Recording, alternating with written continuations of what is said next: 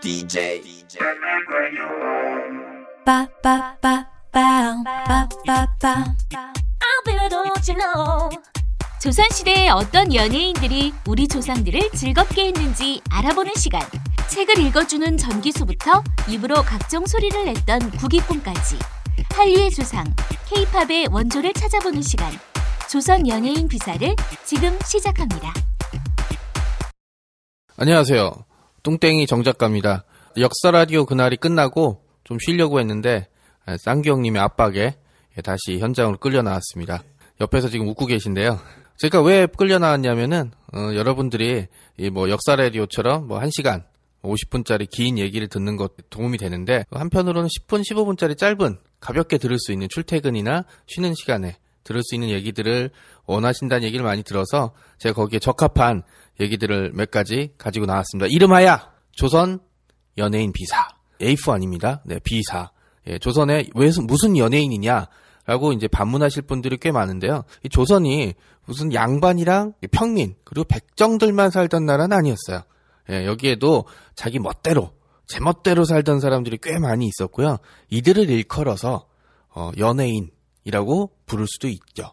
예, 그럼 조선시대 어떤 연예인이 있었냐? 지금처럼 뭐 걸그룹이 있었던 거나 아니면 뭐 이렇게 원빈같이 잘생긴 배우가 있었던 건 아니었습니다. 그런데 사람들은 희노애락은 저는 조선시대나 지금이나 심지어 저기 원시시대 또 똑같다고 생각을 해요. 좋은 거 있으면 기뻐하고 웃길 일 있으면 웃고 예, 이렇게 됐는데 조선의 유교의 나라라고는 하지만 이런 인간의 희노애락을 사람들까지 통제를 하지 못했거든요. 즉, 사람들을 그 부분에 즐겁게 해줬던 여러 가지 사람들의 많은 사람들의 얘기에 대해서 들려주도록 하겠습니다. 예, 그래서 한 10분에서 15분 정도 짧게 조선시대에 어, 제멋대로 살았던 사람들에 대한 얘기들을 들려드리도록 하겠습니다. 이, 이 사람들은 뭐 여러분이 짐작했던 기생뿐만 아니고 이야기를 들려준 전기수, 그 다음에 이제 그 기생들을 소개시켜준 조방꾼, 그 다음에 이제 신선 소리를 들었던 책 중개인, 그 다음에 물을 마시고 이제 물 맛을 감별했던 뭐 수선, 수선이라고 불렀던 인물도 있었고 옛날 홍콩 영화에 나왔던 강시,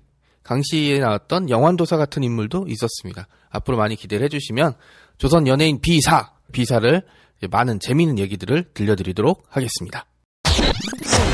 뚱땡이 정작가의 조선 연예인 비사 시작하도록 하겠습니다. 조선 시대에 재미있고 특출났던 사람들, 특이했던 사람들에 대한 얘기들을 들려드리도록 하겠는데요. 2015년도 밝아왔고요. 어, 제 암흑 개그를 그리워하신다는 분들이 많아서 잠깐 컴백했습니다. 한 10분, 15분 정도 짧은 얘기를 들려드리면서 여러분의 출퇴근길 내지는 담배 피시면서 잠깐 머리 식히는 시간을 가져드리도록 하겠습니다. 조선에는 우리가 상상하지 못했던 수많은 연예인들이 있었고요. 이 연예인들 중에는 우리가 상상할 수 없었던 직업에 종사하거나 대접을 받았던 사람이 굉장히 많았습니다. 아, 물론 걸그룹처럼 이렇게 환호를 받거나 막대한 돈을 버는 연예인들은 없었고요. 대신에 사람들한테 해악과 웃음을 주거나 내지는 사람들 유흥을 책임져주는 직업들을 가진 사람이 많았죠. 오늘은 그 첫 번째 시간으로 벙어리 조방꾼 최가라는 인물을 다뤄보도록 하겠습니다.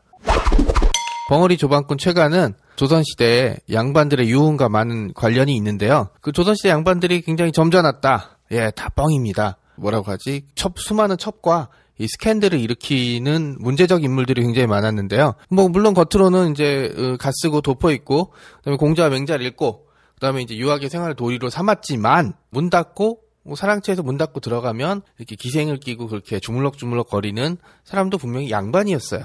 그러니까 양반이기 이전에 이 남자들이었던 인물들에 대한 얘기들을 좀 다뤄보도록 하겠는데요. 이런 양반들이 뭐 지금처럼 여자 생각이 나면 룸사롱에 가거나 아니면 뭐 클럽에 가거나 아니면 뭐 이런저런 이유로 이제 데이트를 하거나 놀 수가 있는데 그 당시에는 어, 그런 게 없었습니다. 뭐 스타벅스도 없었고, 뭐 카페베네도 없었죠. 그다음에 뭐 클럽 같은 건 있을 리가 없었고, 그리고 사극에 나오는 그런 의리의리한 기반 같은 것도 없었습니다. 네, 그런 게 있었다면 당장 단속의 대상이 됐겠죠. 그리고 그리고 이제 대부분 기생들은 국가에 묶여 있는 관기였기 때문에 그런 식으로 대규모로 기생들이 운영했던 기루는 사람들의 상상 속에나 예, 최근에는 무슨 스트립쇼 같은 것도 했다는 식으로 이제 드라마나 영화에서 묘사가 많이 되는데 택도 없는 얘기였죠. 문 닫고 조용히 자기네끼리 즐겼습니다. 그런데 문제는 이렇게 조용히 즐기려고 해도 연결시켜주는 사람이 있어야 돼요. 그렇죠. 뭐 지금처럼 뭐 전화가 있거나 이럴 때가 아니라서 뭐 누가 어디 예쁜 애가 있었다. 라는 소문이 들으면 쫓아갔겠지만 뭐 그게 마음대로 되는 건 아니었죠. 왜냐하면 예쁜 여자, 예쁜 기생한테는 수많은 경쟁자들이 따라붙었고 그 다음에 줄 쓴다고 되는 문제는 아니었거든요. 그러니까 이런 문제들을 해결해 주기 위해서 등장했던 연예인이 바로 조방꾼이라는 직업입니다.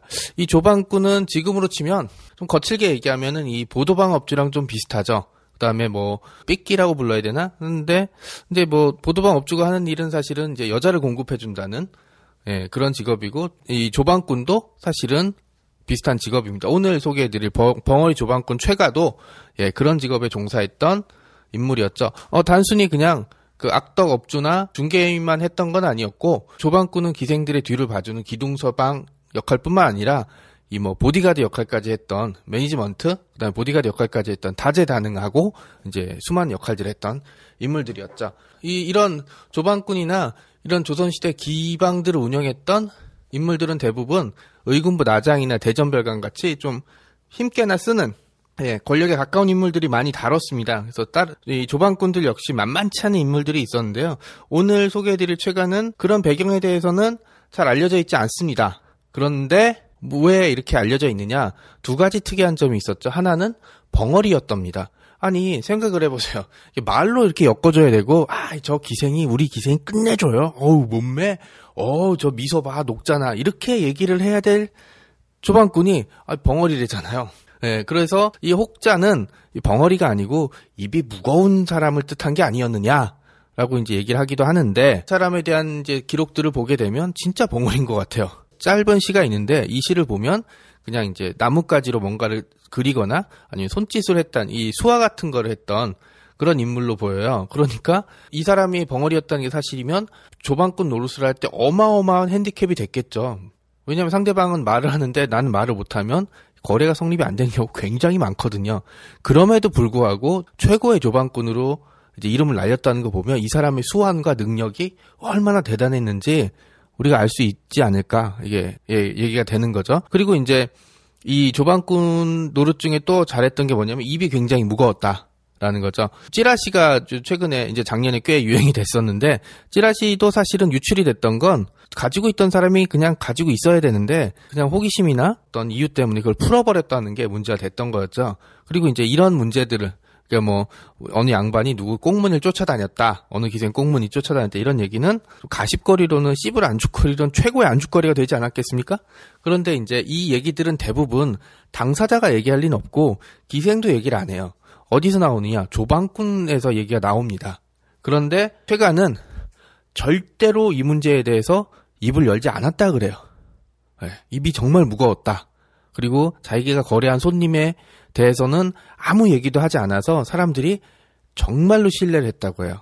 믿고 맡기는 네, 그렇죠. 그러니까 뭐 조방꾼인데 믿고 맡기는 신뢰가 생겼다 그러면 굉장히 우습기는 한데 어쨌든 이것도 직업이고 그러니까 이제 이걸로 스타 대접을 받았다고 볼 수가 있죠. 대체 손짓 발짓으로 자기가 거느리고 있는 기생의 장점에 대해서 어떻게 설명했는지 저도 잘 모르겠지만 아무튼 그 다음에 또 웃기는 게 어, 아까 말씀드린 것처럼 일종의 보도방 업주라고 볼 수가 있어요. 이 보도방이 무슨 뜻인지는 여기서 얘기할 수는 없고 그냥 여러분 인터넷 검색하시면 되고요. 보도방 업주가 여자를 공급해주는 이 손님들과 어울려 지낸 거예요. 근데 뭐 지금도 그렇지만 이 만만치 않은 재력과 권력을 가진 사람들이 아니었겠습니까? 그런데 이 사람들과 잘 어울렸다. 어, 뭐또 잘 차려입고 잘 어울렸다는 거 보니까 단순히 그냥 능력만 좋았던 게 아니고 또 다른 매력이 있던 인물이 아닐까. 그렇죠? 그리고 이제 비싼 옷을 입었다는 걸 보니까 나름 이 바닥에서 성공을 했던 인물인 것 같아요. 그러니까 뭐 얘기했던 것처럼 어, 성실하고 그 다음에 여자를 잘 공급해주고 그 다음에 입도 무겁고 예, 이런 사람이니까 당연히 성공을 했겠지만 아무튼 이런 환경들이 돼서 이 벙어리 조방꾼 최가는 이제 최고의 조방꾼으로 이름을 날렸던 것이 됐죠. 그래서 이 직업이 그 곧 인기와 연애가 될 수가 있느냐는 좀 다른 문제이긴 한데요. 저는 그렇게 생각을 합니다. 어, 물론 뭐 보도방 업주도 저 지, 금으로 치면 위법의 대상이고 조선시대 조방꾼도 좋은 대접을 받았던 사람은 아니었습니다. 예, 이 다음에 소개해드릴 사람은 사기꾼이 한 명이 나오는데요. 사실 이 뒤에 소개할 이 사기꾼이 조방꾼의 원형에 더 가깝습니다. 그런데 분야에서 최선의 노력을 다했다. 또 더군다나 벙어리였음에도 불구하고 최선의 노력을 다했다는 점은 우리가 생각을 해봐야 될 점이 있지 않았을까. 아마 당대에도 그 부분이 있어서 생각이 났기 때문에 많은 사람들이 벙어리 조방권 최가에 대한 기록들을 남겨놓지 않았을까라고 생각을 합니다.